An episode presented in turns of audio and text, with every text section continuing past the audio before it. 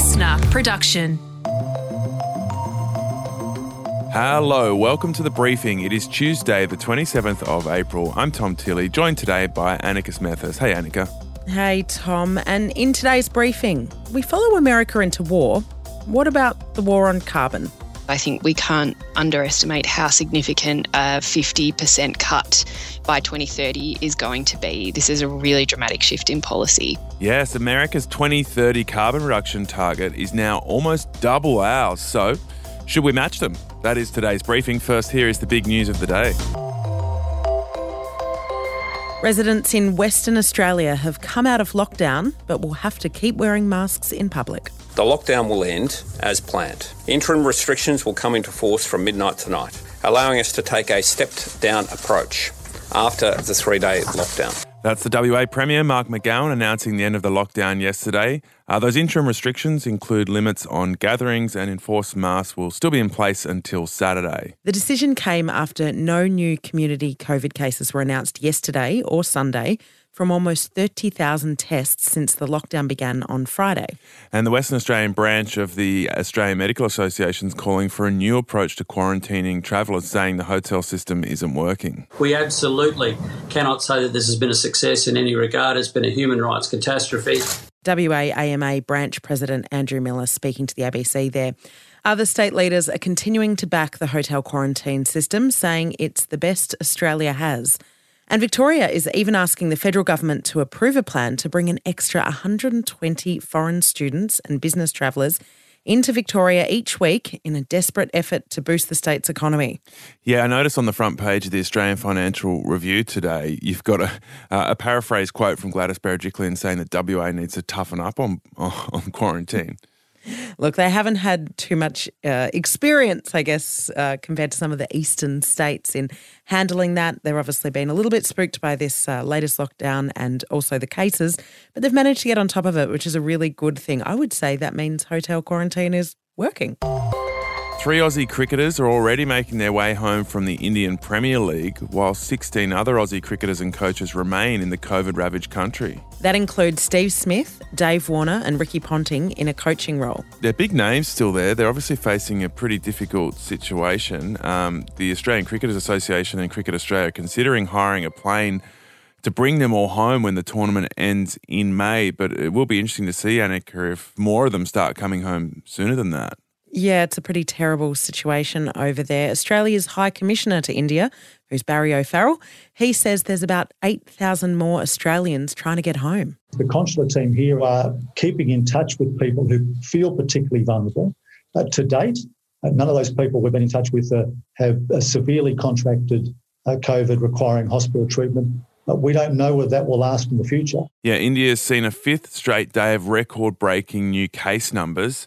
Uh, and authorities in the capital of Delhi believe one person is dying of COVID every four minutes. The National Security Committee will meet today to consider what aid can be sent and whether to put further restrictions on travel to and from India. India is literally gasping for oxygen. We are in a position to be able to supply non invasive ventilators. We're in a strong position on that front. Yeah, it'll be interesting to see if they stop travel from India altogether, what that means for the cricketers, because I imagine they'll make an exception for them, but then you've got those 8,000 other Aussies who, who might be stuck there. A video has emerged of the Prime Minister speaking at a Pentecostal church conference where he warned leaders of the evil one on social media. Social media has its virtues and its values and enables us to connect with people in ways we never had before. But those weapons can also be used by the evil one. Yeah, that's the Prime Minister there speaking at the Australian Christian Churches Conference on the Gold Coast last week. The video was uploaded to YouTube yesterday by a group called Rationalists Australia. I can't save the world. We both believe in someone who can. And that's why I've come here for your help tonight. Because what you do and what you bring to the life of faith of our country is what it needs.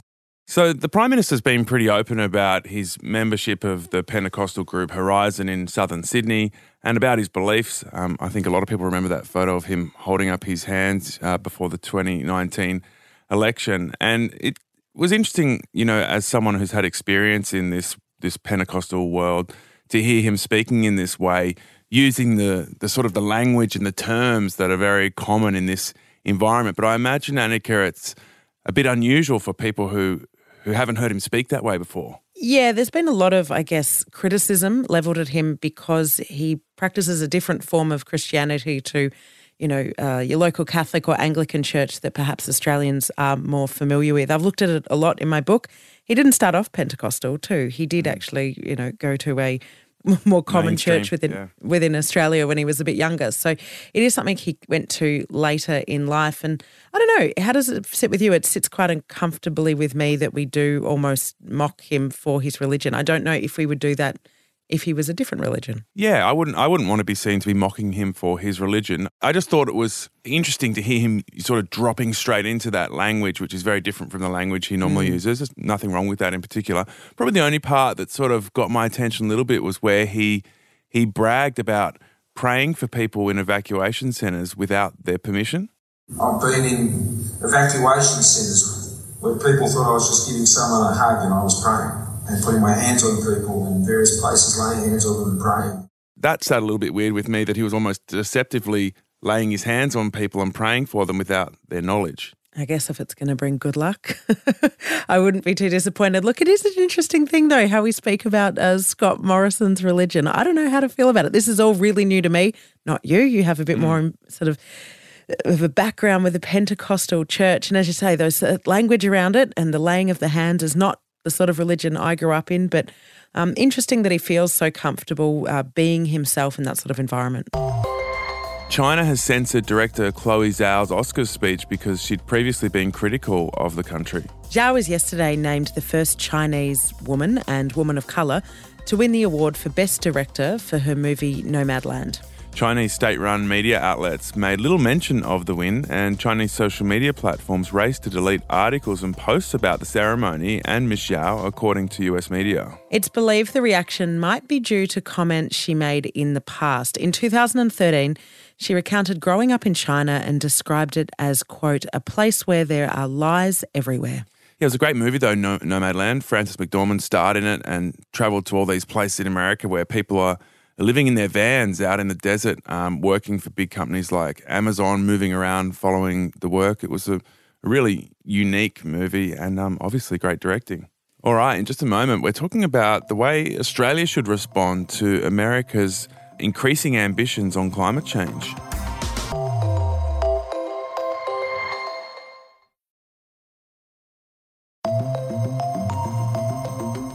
So, as of Friday, America has stepped up their ambition on climate change in a big way. The United States sets out on the road to cut greenhouse gases in half, in half by the end of this decade. That's US President Joe Biden striking a very different tone to his predecessor, Donald Trump. At a virtual climate summit of world leaders on Friday, Biden committed America to the goal of reducing carbon emissions by 50% by 2030. Yep, and the EU was loving it. It is so good to have the US back on our side in the fight against climate change. Together, we will win the future. That's Ursula von der Leyen, the president of the European Commission. Uh, the new US goal is almost twice as ambitious as Australia's now. So that put Scott Morrison in a very interesting position when it was his time to speak at Friday's summit. Was he going to match Biden's new ambition? Well, the answer is no, he wasn't. Australia is on the pathway to net zero. Our goal is to get there as soon as we possibly can. So, no commitment about exactly when we'll get to net zero, and no update on our 2030 target. Now, that's infuriated a lot of people, including some of our allies. And they claim things like, well, of course we should match America's ambition. We follow them into every war. Why wouldn't we follow them into this war on carbon? So, the question for today's briefing is Should Australia be matching America's climate ambition? Okay, so let's drill down into this, Annika. What are our commitments for 2030 and how do they compare now that other countries are upping their ambitions? Our commitments have been set in stone for a while, and that's to reduce emissions by between 26 and 28% by 2030. Now, compare that to the UK, who have said they'll cut it by 68% by 2030. Now, hmm. that's one of the fastest rates of reduction of all developing nations. We've got the EU with a 55% drop, and of course, that US with half a drop. Other countries that haven't been so great, uh, Japan and Canada, they get a lot of criticism like us. Both of them started with ambitions like Australia, but have made huge jumps to more than 40% reductions by 2030, meaning we're really out by ourselves. You know a lot about Scott Morrison. You're writing a book about him. You've also been a, a federal politics reporter for many years. So you've covered climate policy, which has been such a vexatious issue, particularly for the Liberal Party. It's unseated a number of prime ministers. What's your insight into Scott Morrison's strategy of not matching these targets? A lot of it's internal pressure. With inside his own party, there's this huge debate. There's people that really want to do something on climate change. They tend to be liberals from major cities. And then, of course, they've got other liberals that don't even believe in climate change.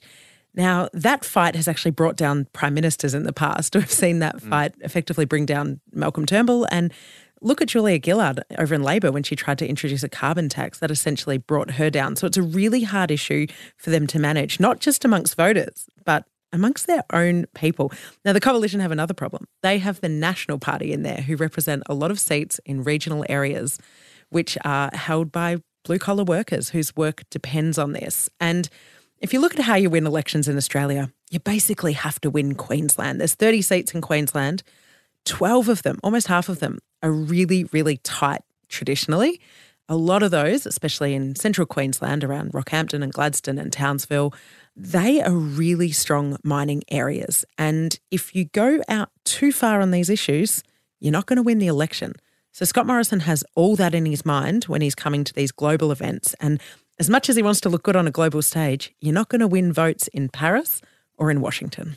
Yeah. So, how many of those seats are there that um, have a lot of blue collar workers that either work in mining or in industries that are impacted by mining, and how many of them are marginal? It changes every election. So you can only go on the last election. But going into the last election, there was some really key seats where both parties tried to target that they were going to look after these workers should their jobs go because we got rid of mining. And that's the seats of Flynn, uh, which is basically Gladstone, and Capricornia, which is Rockhampton.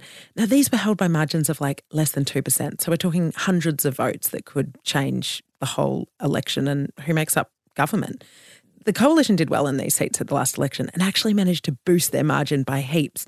But at every election, they come back into play. So Labor is even being really, really careful around those areas this time because they don't want to scare people. Now, we all remember Adani at the last election. It was quite a controversial issue. Those issues really played into mm. that, that fear. And it's not just people that actually work in these mines, Tom. It's anybody sort of who considers themselves a blue collar worker or working in any sort of industry that they see as being targeted or maybe becoming a bit outdated. So if you look at Northern Tassie, there's a lot of marginal seats around there, a lot of blue collar workers. So it doesn't necessarily have to be people that work in mines. It's these people that don't want their communities to change. The coal industry is seen as symbolic for a whole range of industrial sectors that people are worried about falling behind if we if we move too fast. Um, I imagine it's the people in those electorates you're talking about, Annika, that Scott Morrison's trying to impress uh, when he says things like this. We're not going to achieve net zero in the cafes, dinner parties, and wine bars of our inner cities. It will be achieved by the pioneering entrepreneurialism and innovation of Australia's industrial workhorses, farmers, and scientists. So that was obviously kind of divisive. Is that the logic that he's he's he's speaking to that audience in those seats you've been talking about? Yeah, I don't really think he cares about annoying people who sit around in wine bars pontificating on climate change. He knows who his audience is. He knows who he has to convince about this argument. People in the inner cities already have most largely made up their mind on this issue. They believe we should be doing more. It's about bringing people who uh, don't feel that way and feel that they're often lectured to by media elites or politicians or scientists in the cities. It's about talking to them and bringing them with him on this change. And you can tell that Scott Morrison is a bit open to change on this. He is making some progress, but he's not going to do it at a really fast rate. Well, that's a really interesting point because a lot of people get infuriated by comments like that or him bringing coal into Parliament. But recently he's been saying, you know, we want to achieve net zero hopefully by 2050. So that's actually quite an ambitious statement for a, a coalition leader, even if you compare where Malcolm Turnbull got the party to. It is. And Malcolm Turnbull, before entering politics and even before becoming Prime Minister, was far more outspoken than when he was in the job because you do get hamstrung by the people around you. Now, Scott Morrison isn't silly enough to make mistakes of strongly committing uh, and going out there and sort of telling his party and people in these communities what he wants to do. He wants to bring them with him, so his language is still open. We want to achieve. It's an aim. He's not saying that's set in stone. I think they do want to get there. I just think they don't want to say they do. Mm, very interesting dynamics. Great to get your insights on on the way the politics work because for a lot of people, yeah, they find Scott Morrison infuriating, but to know that actually he's moved the policy further along than Malcolm Turnbull was able to is kind of a paradox. So, yeah, interesting stuff there. Um, let's find out more about this US Australia relationship and how that could change our climate policy. Dr. Emma Shortis has been watching this closely. She's studied the US Australia relationship for years. She's about to publish a book on it. She even did a PhD at Yale. Um, Emma, how dramatic is this shift on climate from America? The Biden administration has made dramatic changes. I think we can't underestimate how significant a 50% cut by 2030 is going to be. This is a really dramatic shift in policy.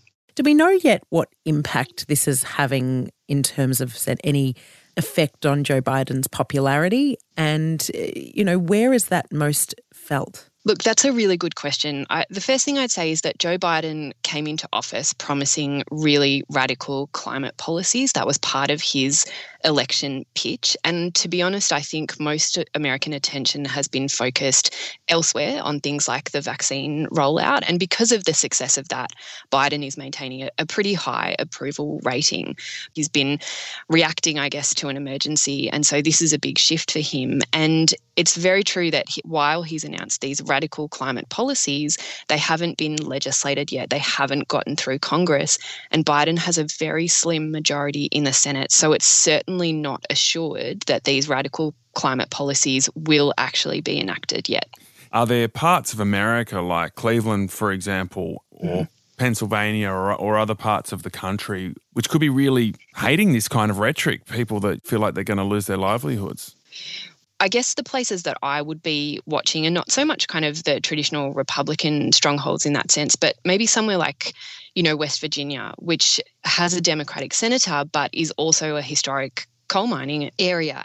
You know, senators from places like that, I think, are, are, are reluctant not so much to act on climate change, but to act quickly and radically. We hear a lot about how other countries might see Australia and our attempts to do anything about climate change how do you think we're actually viewed by right now the Biden administration, but also some of our other neighbours and friends in the UK and New Zealand about our record and ambitions toward climate change? Australia is going to have to shift really quickly, particularly away from coal. So, given that all of our major allies and trading partners have all made really significant commitments to emissions reductions, Australia and the Australian government, I think, really stand out on the world stage and particularly in the developing world for not matching those kind of commitments. So, if we don't step up and we don't do much to change our current ambitions and our current goals to reduce emissions, what do we risk? What could go wrong with those relationships that we've fostered over years?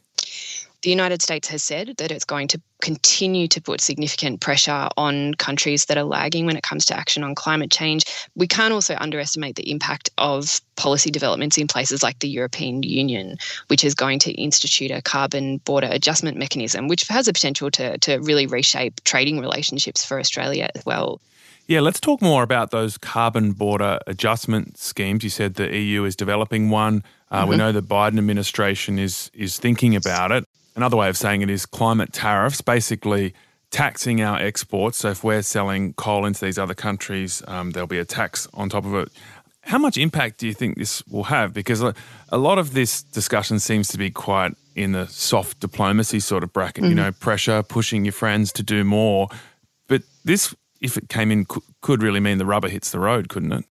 I think it could mean really significant change, not just for trading relationships, but for the global economy. Because what these policies are designed to do is internally, I guess, to stop companies and in industries from going elsewhere to seek out places where they can continue to use the kind of environmentally damaging um, practices that they have. So this is designed to stop that. And so when Australia is reliant on things like you know, coal exports, for example, that can radically reshape our trading relationships. And and it has to be said, I think that businesses in Australia are already reacting to that. They're already anticipating that change. And that's why they're asking the federal government to act and to support them through that change. Emma, some people following this issue would be wondering, well, if, if India and China didn't step up with stronger ambitions last week, why should we? Look, that's been a question that has, has I think, plagued Australian climate policy and global climate policy for decades now. And China and India, which are significant global emitters, absolutely need to step up their climate ambitions. And I look, I wouldn't be surprised if both of those countries do do that in the lead up to Glasgow. So that's true that those countries need to step up that in, if we want to meet the commitments of the Paris Climate Accords. But it's also true that developing nations need to shoulder a significant amount of the burden and shift their economies away from fossil fuels if we want to address catastrophic global climate change. That is the reality that we are facing. Emma Shortis from RMIT then, she hosts her own podcast called Barely Getting By. And what do you think if, if Scott Morrison does sort of go the direction he's indicated he will, which is a commitment to net zero by 2050, you know, potentially if he, he makes that commitment before the big Glasgow summit in November, do you think that will be enough to sort of quieten his detractors? Uh, no. Look, I think they're always going to say he hasn't done enough. But what does he do on the flip side? If he goes too hard, he only has a one seat majority, and that would be a suicide mission. So it's a really difficult uh, thing for him to navigate. Look, he does have some things working in his favour. George Christensen, Craig Kelly, two people that are outspoken on climate change. They don't think it's real, really. They're leaving politics at their next election, so he might feel a little bit safer if someone's pre selected in that seat who actually is a bit open to reducing carbon emissions. All right, interesting dynamics there. Um, keep watching this space. We'll be across all the major developments for you. Tomorrow on the briefing, the backstory of the massive Super League implosion.